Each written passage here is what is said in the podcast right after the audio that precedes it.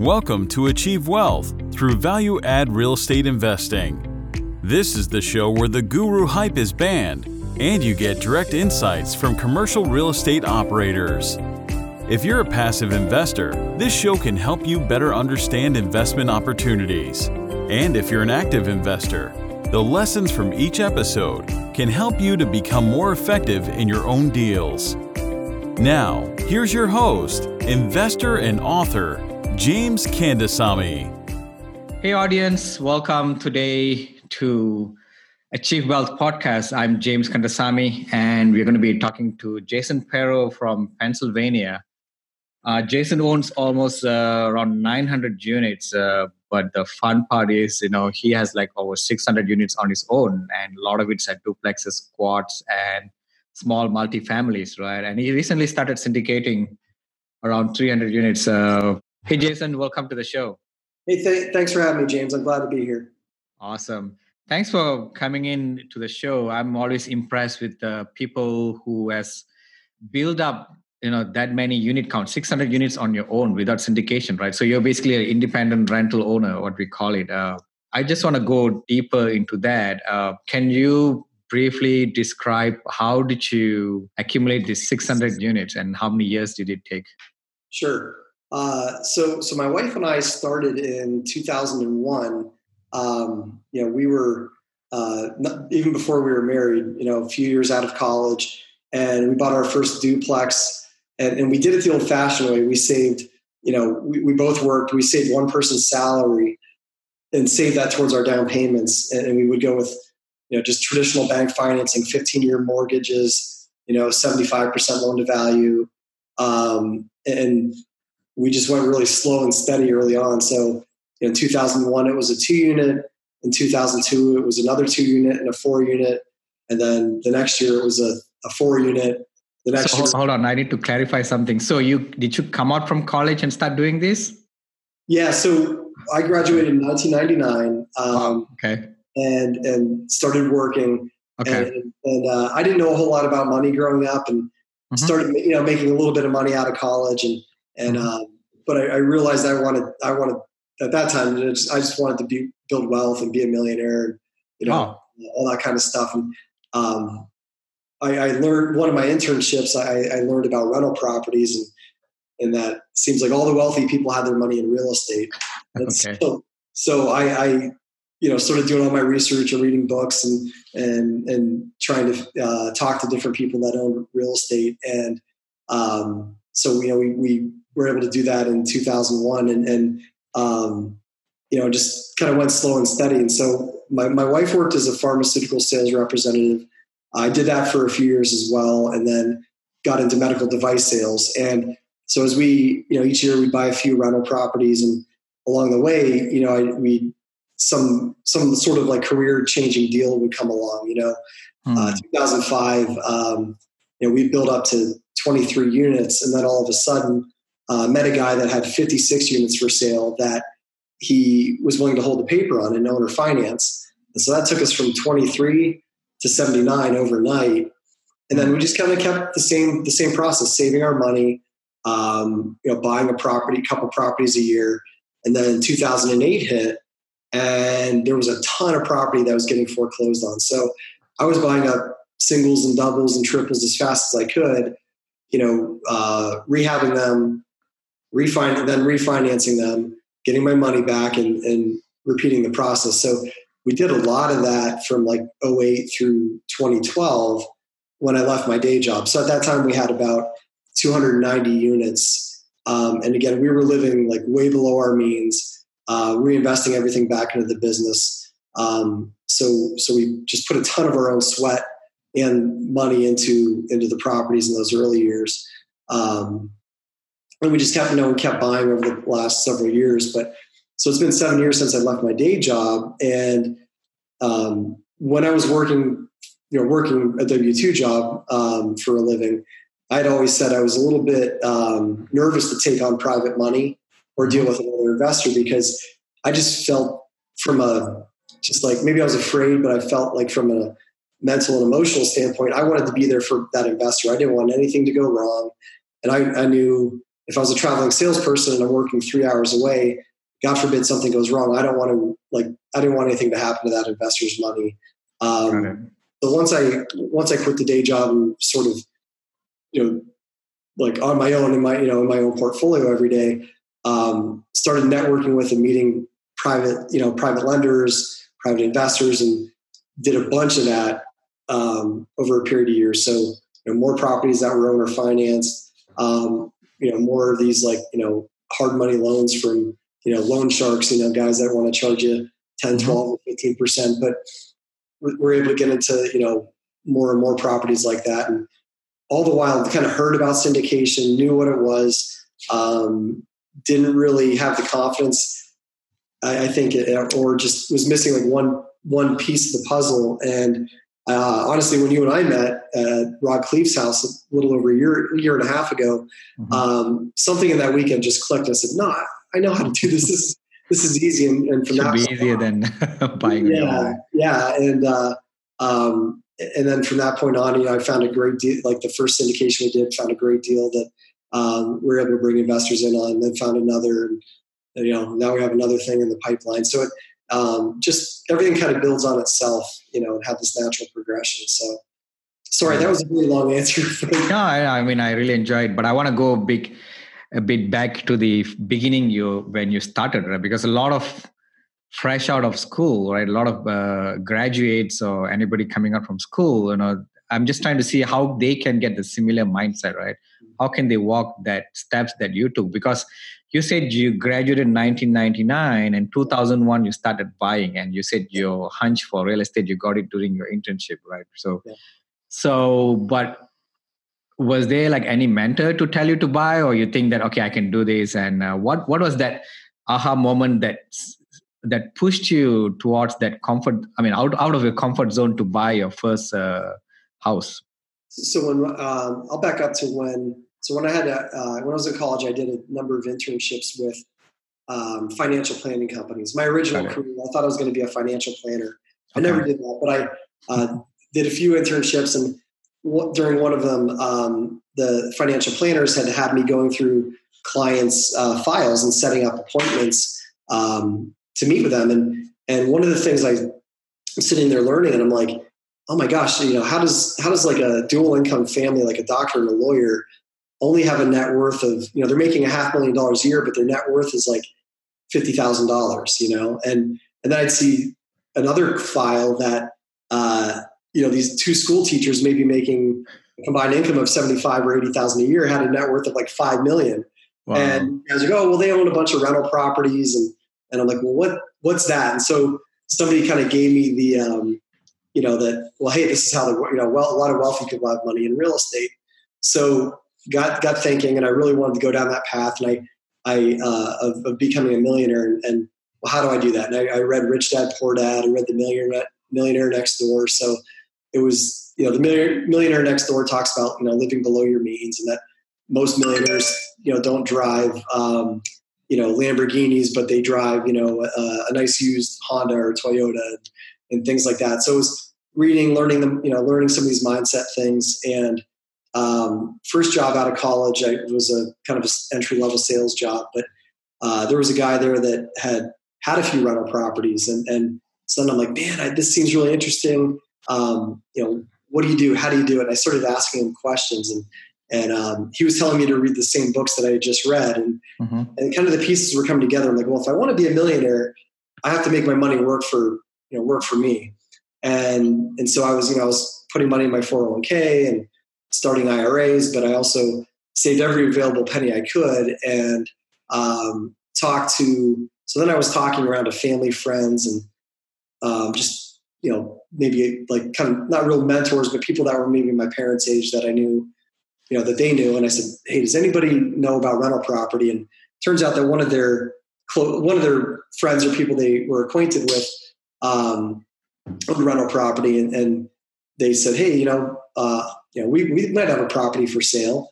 Um, you know, hey, come take a look at it." And it was like a thirty-two thousand dollar duplex, and it, uh-huh. I mean, not a lot to speak of but I had saved up, you know, about five thousand dollars, and there was enough for like uh, at the time they had like like first time home buyer loan program. So I had enough money for a down payment, um, got a decent loan on it. So I, I only had to put like 10% down, then closing costs and all, you know, all that kind of stuff. But got into it and, and the rents at that time were like for two two bedroom apartments, they were $375 a month. Mm. And I raised the rents to 500. Got it. And all of a sudden I'm making money and I said, wow, this, you know, these cool. payments are paying for my student loans. I need to buy another one so I can pay for my car payment. And I just, I started thinking about it in that, those terms. And so like they, they were a mentor in a sense that the guys that sold me my first series of properties, because I mean, they, they were the typical, like, like they had a W-2 job, you know, retired from that, um, you know, after, you know, 40 years in a gold watch kind of thing. But they had, you know, they at their peak, they maybe had 25 or 30 rental units. And, um, you know, they never saw real estate as a full time endeavor, but they saw it as, hey, it's a great way to build extra wealth for retirement. And so hmm. um, I kind of, um, I remember it vividly. I bought several pr- properties from these guys, and, and I met this guy, the first formal mentor I had in the business in 2005, and I was I was doing my walkthrough of this property with with the guys that sold me a handful of my first units, and we were on top of a roof, you know, looking at this roof on, on property I was looking to buy, and I asked them, I said, "Hey, I met this really interesting guy by the name of uh, Richard, and and uh, you know, he has 130 rentals. That's all he does. You know, what do you what do you think about like real estate as a full time thing?" And and he, he and he said, "Man, I, I don't know. I don't know how anybody could do this full time." Um, and he just really poo pooed the idea.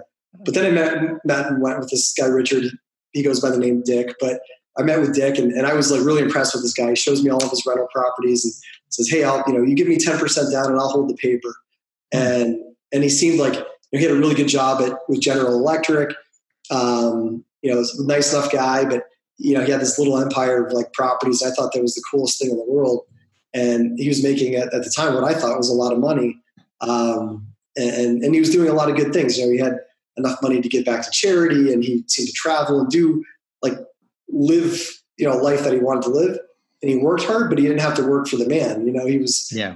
You know, he was doing his own thing, and so he you know after we closed on that 56 unit deal, he really became that mentor to me, and I've it always stuck with me that you know even though we've sort of grown apart and we don't see each other nearly as much as I'd like to these days. Um, I've sort of taken what he's done for me and I try to do that with a lot of younger investors. And I, I just was telling somebody this a week or two ago that I feel like our industry is, I mean, certainly there's people that don't want to help, but I would say more often than not, there, there's there's people are more than willing to show others the path and say, hey, look, I, you know, I think I can help you out. You know, I mean, you don't want anybody to take too much of your time um, and, and make it a full time job to mentor somebody. But I think, you know, as a group, most of us real estate entrepreneurs tend to be people, right? And yeah. and uh, just like to just like it kind of you know as, as, some people showed you the way coming into it, other people you know you can help these younger guys and gals out too. So I think you know for your younger audience members, like the key is maybe just to try and you know just try and meet people that have been doing it. And, become friendly with them you know ask them questions and they're mm-hmm. you know we all like to talk about our, our successes and our failures and all that stuff and and that's in the you know you buy them a coffee or a beer or a lunch or something like that and you know, and absolutely and you can soak it up. Yeah, yeah, yeah. I mean, that's just a very impressive uh, build up of your, you know, your rental portfolio, and and and I'm just trying to get that um, time where you were pushed over the cliff, right? So, I mean, push over the cliff to be successful, right? And I think you're the reason why you i mean you can correct me. I mean you had a lot of desire to become a millionaire right? So after your school and you saw that you have a lot of desire and you went and seeked out a lot of information from different people right? And then uh, so i think that has really as i think it's some a mindset that you really want to do it has pushed you towards buying all this rental taking all that information and you know really taking action right? Which i think is very impressive. And a lot of uh, college drop uh, not college graduates uh, or any graduate any high school graduate anybody who have finished their studies you know they can do exactly as what you're doing right? But they have to have that desire to come to your level right? To be a millionaire and go and seek that information take the take the risk right? Uh, so i think that's that's what you've done very well up to now right? And and you are right. Usually real estate entrepreneurs usually share a lot of information and it's just whether the whoever receiving the information is going to go and take action or not right? That's right. very important. So that's that's very very interesting. And um, the 900 units that you have a lot of it is duplexes quads and can you like i mean out of the 600 units that you own on your own i think 300 is syndicated so how many of it is duplexes quads and how many of it is like a small multifamily? Do you have yeah, that number? so, yeah so i um out of that 600 there's about 120 that i've ended up um well i still technically own but i'm holding the paper. I've sold them on land contract. And and so yeah, so about 120 to 150 that are that smaller single family duplex quad. Um, and I've tried to hold on to the things that are say eight units or above. And got it. Um, and I think for every big deal we do, um, I sort of have this internal like mental rule that trying to evolve the portfolio. And so, you know, with a lot of that smaller stuff, um, you know, it's starting to spin off the, the, the smaller properties and whether it's selling it to uh, and holding the financing to a, a up and coming real estate investor or um, you know just just selling it on the open market and divesting of it. Um, I think you know every time you pick up a 205 unit mm-hmm. or a 100 unit, you know that becomes um, you know that becomes your focus, and then um, you know you don't want the, the quality of service or the quality of, of that duplex or quad to suffer. You just you kind of graduate and move on into newer things, and so at some point, you know, you know, in all of our careers, a, a 10 unit or 20 unit seemed to be the biggest thing in the world. But, you know, ultimately when you close bigger and bigger projects, um, that becomes, you know, that becomes small. so, small, right? Yeah. Yeah. So I think it's important to, to evolve the portfolio. And so we have been in the process of trying to spin off the smaller properties, but in a, in a but in a controlled, smart way. So we're not, you know, uh, you know, you don't want to give them away, but at the same time, I don't want to be managing those same things 10 or 20 years from now either. Yeah, yeah. So do you think, I mean, right now you have moved from duplexes quad to smaller multifamilies, you know, 50 something units, and you said you hold a note 400 something units. Now you have moved to like, you know, 200 units syndication, 100 units syndication, right? So why did you move from owning on your own to a syndication model? So um, it was interesting. I, I, I knew at some point that um, if, if real estate is all that I did, I'd run out of my own available money. You know, we have to have money to live on, and you know, you reinvest into the business. But in order to take down, say, a four million or a ten million dollar project, um, you know, it, it took me a while to wrap my head around that. I used to think that okay, I'll refinance my portfolio and use that money to buy into larger property. Um, but as you see with a lot of these larger properties, the, the types that people raise money for a syndication, is the timeline is a heck of a lot faster than what you can do a refinancing. So mm-hmm. Realize that you know if you want to lock up a hundred unit property, you know you sixty days, ninety days. I mean, it, it, these processes move fairly quickly.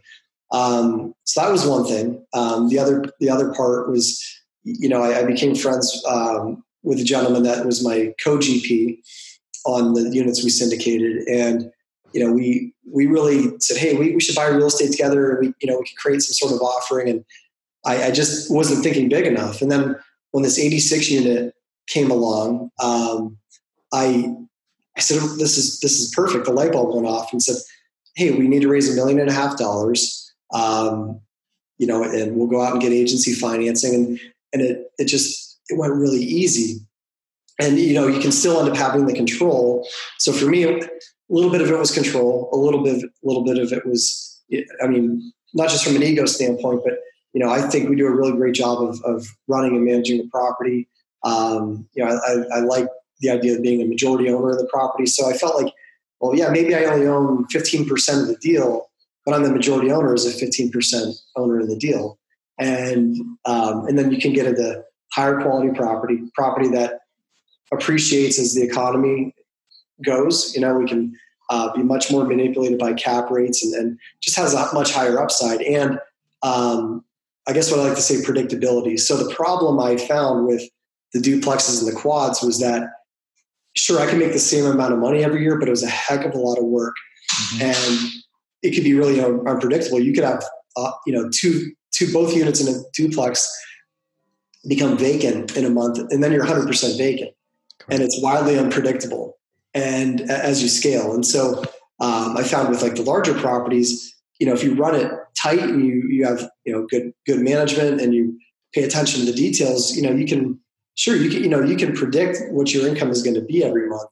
And I just got to a point in my life where I'm like, I, I just want a steady paycheck out of this business. I don't want to, you know, I don't want to have that level of unpredictability.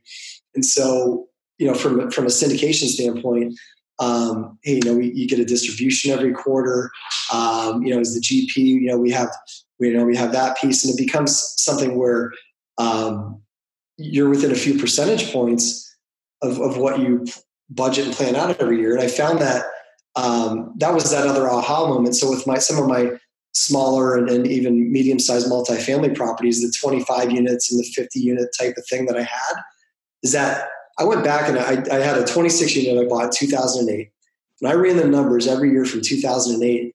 And I've never like I've never made more or less than a few thousand dollars. Like for instance, that property makes 115,000 a year on average. Mm-hmm. It's never been below 112 and never been above 118. okay. you know, man, that's a clue. And and and I looked at my other properties like that, and yeah, they're all within a few, you know, a few thousand of each other. And I said, well, this is a lot better than than chasing down this, you know, that single family home that that becomes vacant and sits sits vacant for four months because you've got to pull out the trash and you know carpet right. and paint and exterminate and do all those things. So I just, you know, it was one of those things I sort of self realized as as uh, as we went on is yeah, these, these larger properties, if you run them well, just create that level of predictability um, that that you want as an owner.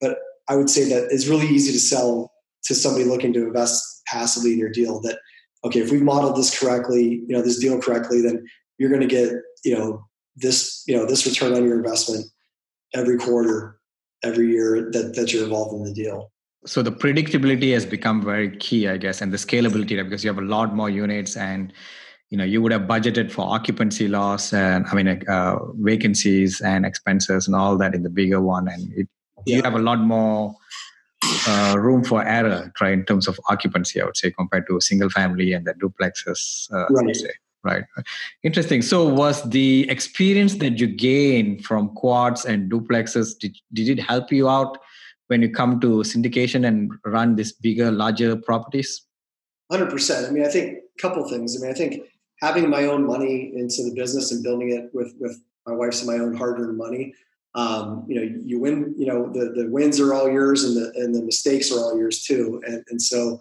um, you know, we, we started out painting our own units, cutting our own grass, you know, leasing the units up ourselves. And then even for building, you know, our own employee uh, employees, I mean, you know, it was uh, us kind of managing those employees a lot early on and um, dealing with tenants. I mean, dealing with, with tough situations. So, you know, if it comes down to me managing a property manager, you know, I've, I've got that track. Not that I know it all. I mean, I still feel like I'm learning every day, but I have that some level of experience to say, well, hey, here's here's how we should handle this situation because you know we've seen this, or this is the type of scenario that, that we've dealt with, and and I think um, when it came down to raising money for these last couple deals, um, having a track record and saying, you know what, I, have not only have I learned how to finance properties, not only have I learned how to manage properties, um, you know, we've dealt with private money, we've dealt with tenants, we've sort of worked at all aspects of the business. I think that, that that's just that that you know earning your doctorate in this business or earning your degree in this business. Um, and I think it helps to start out small. Now, I would just say that that's not for everybody. I see some people that are wildly successful jumping into really large syndications, and I, I certainly would never talk down um, people's hopes and dreams and goals to, to go big. But I think that um, you know to weather the storms and deal with difficult scenarios and difficult situations it's always good to to have some level of something something that you've done on your own whether it's you know whether it's small and, and um, you know so syndication doesn't become the only you know it's, it's not the only way to make money in, in this business you know a lot of a lot of us that syndicate do a lot of other things so you cell phone people may flip they may be a realtor be involved in different things so I, I just think that having that background and, and experience, you know, um, with smaller properties, uh, building a team. Uh, those are all those are all things that come in really handy. Um, you know, as, as it relates to uh, uh, you know, to, to, the larger, to larger, larger ones. Yeah, yeah. I'm a strong believer of uh, coming, growing from small, right? Even from single family, quads, duplexes, and then growing. I mean, I know people go direct to. Let's start with 100 units plus, right? A lot of gurus teach us that because there's so much money out there, and they say you can syndicate but I think the problem, as you mentioned, right, when when the storm uh, comes in, right, I mean, you may not know what happens when the when the vacancy drops, right. You may not understand the tenant profile, why certain tenant leaving, right? Especially you are giving to third party management, so you are basically a pure syndicator, right? You're just a, a guy who raised money, found the deal, and trying to run a business plan on a booming market, right? I mean, we know a lot of people have been successful but all this a lot of people has been successful in the past uh, 9 to 10 years of expansion right? So yeah. we do not know whether they are good or the market was good right? So we will know once the market turns right? So how much people know about the science of real estate. I mean there's so much of things in real estate like contractor management right? Understanding tenant demographic right? When people move in walk in how's the leasing exp- experience? There's so much of science behind it you wouldn't understand it if you're in a strong market, right? You think, oh, it's going up to 95% occupied. Oh, I'm making money. Oh, cap rate is compressing. Nothing in, on your effort, right? But when the cap rate is decompresses, right? That's then when they when the tenants leave or when when your market is not doing very well. I mean, you have to have that skills to to manage that budget, to manage that uh, shift, right? And and uh, I think I think it's important to start from uh, from small. That's what I feel. I mean, I'll give an example. I had um, since we self-manage. I um, I mean I, am not the one out you know showing units and advertising units, but mm-hmm. uh, I was between property managers. Had one guy phasing out, and he actually bought uh, several properties from me, and, and so he he had you know he kind of graduated into you know being his own you know full-time investor and I had a new guy coming on and we were about a month in between and the, the first deal I syndicated it's an 86 unit property it had 16 vacancies. Mm-hmm. And I'm like, I, you know, I, not only am I an investor on the general side, I put my money in as a limited. Like, well, I can't live with 16 vacancies. So mm-hmm. I went out and I, I showed units myself. I, I got things rented and did the hard work. Not, not that my time shouldn't be spent doing that. I don't love that. Um, but I know how to do it from years and years of doing it early on. Um, so I went out and I got, um, you know, I got like a dozen units rented in a month and, and got that down to four out of 86. And, and then when our new property manager started, he was able to just kind of hit, you know, hit the ground running. But um, so I think that that's like an example of why it's good to, to be able to, you know, have that experience. And like you, you mentioned contractor management. I mean, um, you know, you just recently, I, I, I know I've seen your, uh, uh, had a disaster at one of your properties. And mm-hmm. if you don't know how to deal with contractors and negotiate the best price and make sure they're showing up to work every day yeah. and keeping things on a schedule, um, you know, things can go really wrong when um, you know, when when things go sideways in the business, you have to have that sort of that that people management side of it, from dealing with tenants to contractors and banks and all, all of that kind of stuff. Yeah, absolutely. I mean, I just came back. I mean, before this podcast, I was sitting like almost two hours with my one of, in one of my property, which we are recovering with my property manager regional and planning out the make ready, you know, plan, right? And how do we do this? Because sometimes you know you can't expect them to do that whole plan right? I mean sometimes we have a lot more planning skills and i have to tell them plan day one do this. How many units? So i have to give them each plan so that we recover very quickly and and uh, you can't do that if you don't have the real uh, you know single family or quads or duplexes uh, you know construction experience right? You can't do that because you're going to be taking the words from the property manager or your regional right?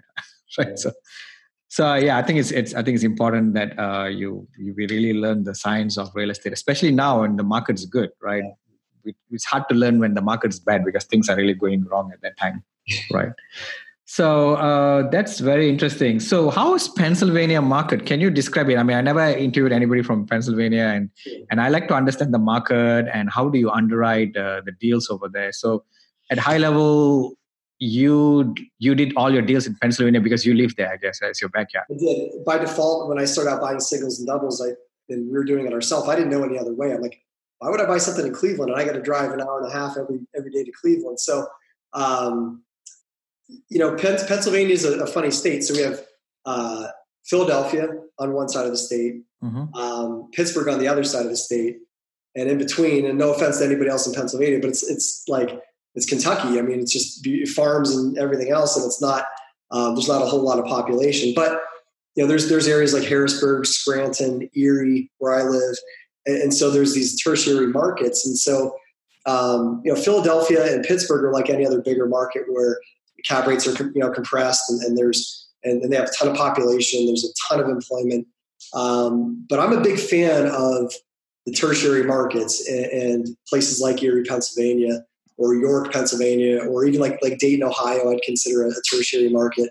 Uh, Canton, Ohio, Akron, Ohio, like um, you know, Rochester, New York is a secondary market, but maybe a smaller town around that, for instance. Mm-hmm. So, and my reasoning being that um, you know when um, you know we have areas like Denver and Nashville or Austin, Texas, that had you know over a period of time had you know net population growth of you know million people or more over a 10 year period when 2008 happened or after 9-11 and you know there was this um, you know huge pullback in the economy and people losing jobs and employers you know unemployment goes up to 8 or 9 percent.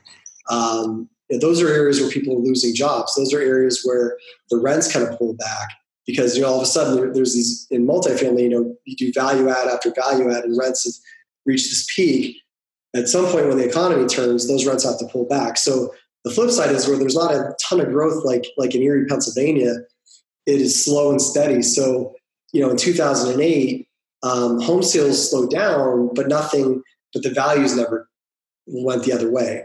And and we still live in an area where you know we have several universities, we have several hospitals, we have the, the nation's largest medical school uh, in Erie, Pennsylvania, and and so there's a lot of students, there's um, manufacturing jobs, there's other like medical and some technical type jobs, but um, just a smaller geographic area, smaller economy. Now the downside is, you know, we never have this wild boom in prices, and uh, you know, you don't, you can't really ever bank on a lot of appreciation. But at the same token, when when the economy pulls back, um, you know, our rental base really isn't going to be affected. So for instance, if I have a seven or eight hundred dollar a month apartment and you know 20 tenants lose their jobs, well, they'll still be able to afford their rent on unemployment. You know, it may be tough for them, but it's not as though they're paying fifteen hundred dollars a month for rent.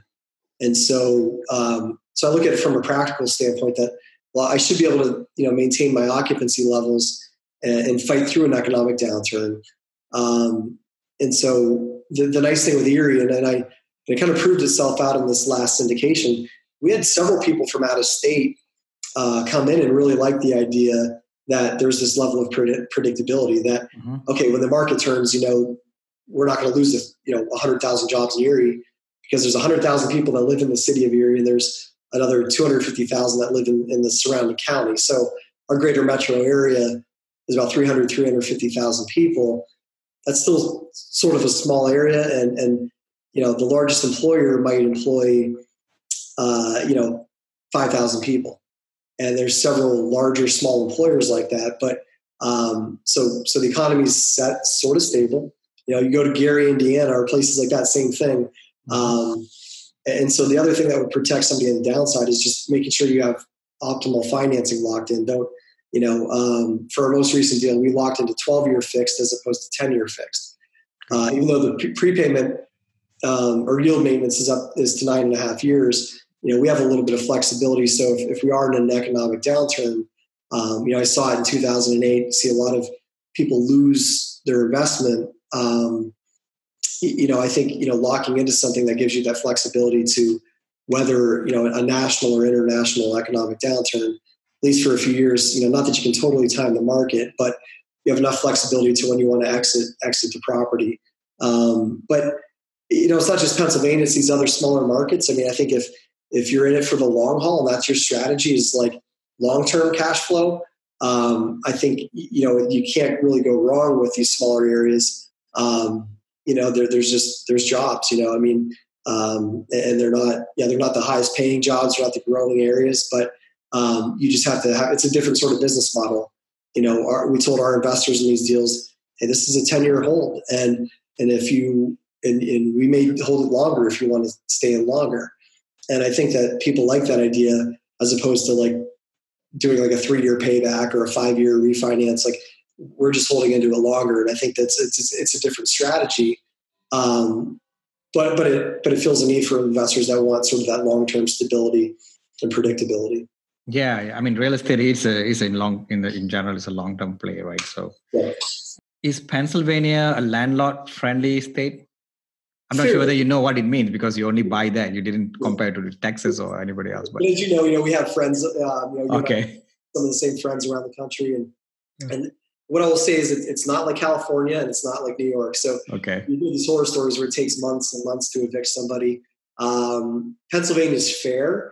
There's actually some legislation to make it even better. But it, you know, speaking from a practical standpoint, if you have to evict somebody and you follow the letter of the law, like to the day, it's about 40 days. Oh, okay, that's not so bad. It's, it's, not too bad. Yeah, um, yeah, correct. You know, and it's fairly easy. Uh, you know, if you're especially if you're looking to um, terminate a lease, you know, for for behavioral issues or whatever, mm-hmm. it's not a um, you know you can't get them out in ten days, but it's not you know you're not waiting three or four months to get rid of somebody. And, and got it. People have to if if tenants appeal, not to get too far in the weeds, but if they appeal an eviction, you know, they have to put their money into an escrow fund. They have to they they just don't let the tenants like you know dictate the policy. They, there's actual things in place that that make sure that it's it's so overall I'd say it's it's more more landlord friendly than most. Yeah, I think it's almost similar to what we have in Texas. I'm I'm sure there's more details there, but in terms of eviction and uh, you know putting money in escrow when they get evictions and all that, it's similar to what we have in Texas. So, and um, what about underwriting? So when you underwrite deals, multifamily deals in Pennsylvania, does your taxes goes up as per the purchase price and how much percent does it go up how do you underwrite yeah so they um, on smaller properties they um, they don't you know i think if you're in more distressed like, let's just mm-hmm. say opportunity places where opportunity zones would be uh, occurring um, those types of like c and d class neighborhoods they, they wouldn't um, mm-hmm. because the city, you know the municipality wants people to continue to invest there but um, yeah, no, we, we, we budget for a tax increase um, based on, um, you know, there, there's a common level ratio that, you know, based on the purchase price and the value of the property, and we should budget for X amount of, you know, X amount of dollars of a. Uh, but how uh, much, how many percent do you go up to purchase price? Is it like 100% of purchase price times uh, well, tax rate or is it 80, 90, 70? Yeah, it's about 80% of the, of the purchase okay. price. Got yeah. it. Got and, it. And, uh, but what I would say is that, um, you know, we've appealed that before. So I had a, as an example, I bought an eight unit. Uh, it wasn't a big property. I paid uh, paid a premium for the for the deal. I paid a little more than uh, I would have sold for on the open market, but the seller had said, "Hey, look, I'm gonna I'll sell to you at this price." They held the paper at a 25 year fixed rate at four percent, no balloon, no, pre, no prepayment penalty, and I had to put five percent down. Great property, the returns are great, but it was I paid more than it was worth. Um, you know, there's, and there's different ways to look at that, but that that was flagged on the for a tax increase, and so you know we fought that and um, you know have made a very strong argument that well, look, you know, this is the reason we bought this was because of premium financing, and I've seen um, uh, a friendly neighbor uh, they bought a very of one of my properties they bought a very large complex and they're fighting a reassessment because even though they put a certain amount of money into the property and it's a large complex, like um, you know, they're arguing that hey, you know, it's going to take. Uh, we paid a premium because um, there's not a lot of property around like this, but it was severely distressed.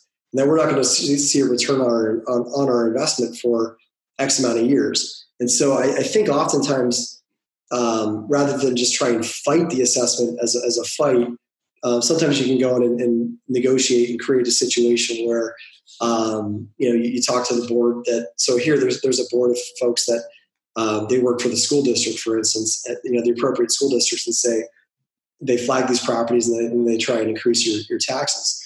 So as the property owner um, you know you have you have to go in with with a, a, a realistic approach to say hey look i know these you know these taxes are going to go up but hey i bought a property that um, and here's why we paid more for it, or here's um, here's this you know here's the story, and here's how long of the time it's going to take to to increase the taxes. And sometimes you you know getting a little bit more personal, and and um, you still want an attorney involved, and you still want to be able to um, someone experienced with with that type of um, you know that type of appeal. But I think that oftentimes if if you you know kind of go into it with a positive intention and and and, are, and truly are you know if you are at it doing a value add to the property and things like that, um, you know you uh, uh, you know you're able to you're able to kind of create you know some sort of negotiation that um, that those boards will oftentimes like um, at least in smaller areas are typically friendly. I mean, I, I, you know, I don't want to jinx myself and, mm-hmm. and get into a situation where we, you know, your taxes double, but I think you can oftentimes negotiate um, what that what that actual raise would be.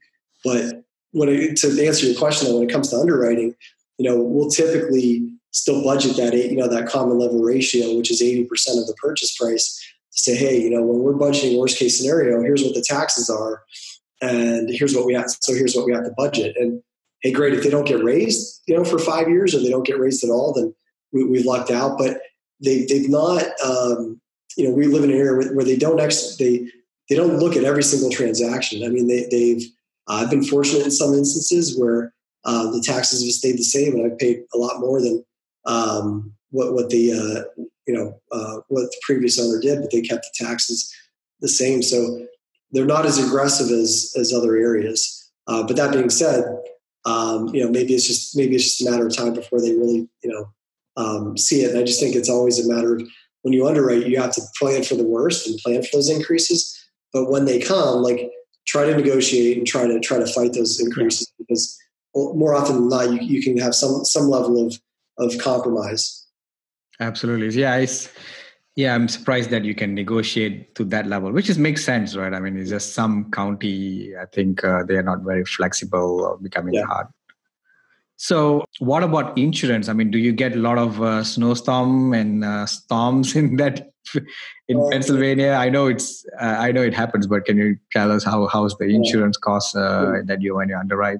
Our winters are terrible. I mean, well, if you like to ski and you like outdoor stuff in the winter, um, but yeah, so we, uh, um, I, I, guess our insurance does cover, you know, it does cover for things like, like, you know, a few winters ago, there was, we had a terrible snowstorm. It ended up being the second highest or third highest snowfall of all time mm-hmm. in the U.S. in the major metro. It was almost 200 inches of snow that fell that winter. It was, wow. it was disgusting, but there was a lot of roof damage and, and gutter damage and all sorts of building damage. Um, and, and so I think insurance companies build that into the, you know they build that into their underwriting um, but yeah you, you plan for those things you know we also um, as i built my business from a practical standpoint I've always tried to hire maintenance guys that can handle like your general things like I, you know if you know um, if i call a contractor to repair gutters and soffit and fascia yeah he may bill $10000 but i know that i could have my guys in house do it for $3000 so there's, you know, we try to take an approach where if there's a lot of stuff that we can fix, we do it ourselves. But here, yeah, really the winters are the worst things that can happen. And, and so, you know, you have to, you know, you have to kind of build that into your, your, your plan.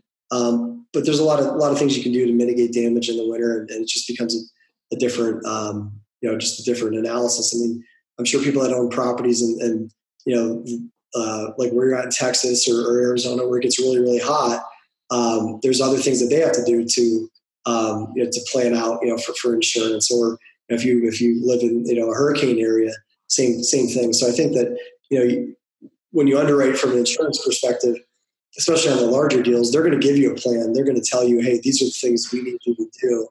Um, and and so oftentimes as the owner operator you have to take care of those those issues whether it's deferred maintenance or just ongoing maintenance. Um, you know, a lot of your listeners might know that the, the lender is going to escrow for those repairs. So that, that keeps you from having, you know, it's that routine maintenance and the ongoing maintenance that you have to do to a property to ensure that you're not just like, you know, waiting for some big insurance claim to happen to, to, to you know, um, put money back in the property. So they force, you know, I mean, in a sense, the lender's forcing you to, to make sure you keep up with your property. Got it, got it, got it. So you self-manage your own property, and you started from quads and duplexes. Yeah. Is that right? Correct. Yeah. Right. So, what do you think is an advantage to self-manage, and what is the disadvantage of yeah. self-managing these large uh, apartment complexes where you're buying like 200 and 100 units right now? I mean, I think um, I'll start with the disadvantage. And I think the disadvantage is then, um, you know, you're at some level, you're always involved with managing employees, managing. So you're dealing with those people. You're, you're dealing with uh, tenants and their problems. And, and, now, you know, at our level where I've got a, a number of employees, I, I, I, don't have to really get involved at the tenant level too much um, anymore. But that, that's sort of the problem is that you're, you're, you know, you know, you're going to find yourself in the mix and, and dealing with situations too too close to the you know it's it's all too close to home. And um, you know so if you're a passive investor you know you're just getting a return on your money. Um, so when you self-manage you're really you know you're earning that kind of like extra return that you get. Um, but but the advantage of self-managing i think you know you can control uh, the property better you know you have a better handle on what's going on because you're right at the front lines um, I think with a lot of syndicators, at least, um, well, even people that have smaller portfolios, and if they try to get a third party manager, that that's the hardest part of the business is finding quality mm-hmm. third party management. And I think if you know, um, somebody said it once, and it's not entirely true, but um, you know, somebody said to me once that no one's ever going to manage it as well as the owner. And um, you know, I feel like if you have your skin in the game, you know, if you self manage it um, you're going to make sure things go right. Like like the idea that I jumped out and tried to fill 16 units when I was between property managers, where if that was with a third party manager, well, oh well, right? And, and I can um, I can manage you know my property manager and say, hey, look, you know you have to be refreshing the ads every day on apartments.com. I need you to track your leads and follow up with people, and you can control the process to make sure that you're at the occupancy level that you want, um, making sure that your maintenance calls are being followed up on. Um, but that is a little, bit of a headache. But at the same point, you know, that be um, it, you earn that. I mean, if you self manage, you're getting uh, typically in a syndication, you're going to have uh, you know the property management fee, the asset management fee. Um, so yeah, it's work, but you know, it's it's, it's extra income, and, and if it's something you enjoy doing, um, you know, leading a team of, of people to manage the property, um, you know, it can be a lot of fun and rewarding too. Yeah, it's it's uh, it's very rewarding because now you are you're doing the whole pipeline right? End to end how are you controlling your deal right? So mm-hmm. so let's go back to your a bit more personal stuffs right? Uh, what do you think is like top three things that is uh, your secret sauce to your success? Okay. Um, well i'd say one would be uh, you know not giving up just always maintaining a positive attitude. It sounds so simple but um, I mean, there are literally things every day, as you know, in this business that mm-hmm. make you question like why am i doing this? Why am i still this is driving me nuts. And, and um, so i just think you know always keeping it you know that positive attitude because you know what you focus on expands. And if you're focused on the negative then all you're going to see is the negative. And so but but it's true in any business not just apartments. So um, so that's one thing um, number two I, have had a lot of success with uh, getting off market deals whether it's been the 205 unit or the um, you know or, or, a duplex when I was starting out. Um, you know, just really uh, see the value in building relationship with sellers, uh, building relationships with brokers, and um, so it's that relationship building part where um, just try to take a genuine interest in other people and become friends with them, and and um, you know, hey, someday down the line we, we may do business, and it, it always seems to come back in, in, in spades, you know, later on, and so that's probably like the, second thing I think I'm uh, pretty good at. And uh, the third thing is just you know knowing you know uh, you know knowing what's a good deal and, and being able to uh, pull the trigger, not overanalyze too much. I know a lot of times you can get stuck in the weeds and in terms of the underwriting and things like that, where um, you're just spending too much time dealing with uh, you know just analyzing it and not pulling the trigger. Um, so that, that can be a fault at times, but I think it, but I think that's worked in, in terms of being able to to take down uh, you know properties and, and, just make a decision and, and move forward and, and uh, you know just and, and, but knowing when to pull back and knowing when it's you know when things aren't, aren't right either so. Yeah interesting. And why do you do what you're doing every day? Yeah i mean as i said earlier i you know when i started out i was you know i was 23 years old and i wanted to be a millionaire that was great early on but well then what you know i mean uh, so it, you know at some point it became the ability to you know, be free of a job and not and not that for its only sake, but to be around for my family and um, and, and, friends and, and uh, you, know, you, see so many people slave away at, at, at, a day job and you know die young because you know they they've traded their time for money. So it evolved into that, and, and really now it's you know I, I feel like you know uh, creating better properties in our city, you know, helping helping improve our area, um, providing you know valid and quality employment um, on a scale uh, to people that, that are looking for, for work. Um, you know, being able to again have that freedom to spend with my family, and and again, have, you know, being able to um, live a large and rich life, but being able to give back to others, and, and um, you know, using some of the um, you know, using our, our platform and, our, and uh, you know the kind of money we make to be able to make a better world for other people and, and, give back. So. Mm, very noble uh, means. And is there a proud moment in your whole real estate career that you think I'm really, really proud of a thing that you did, right? And that's something that you can never forget. Hmm.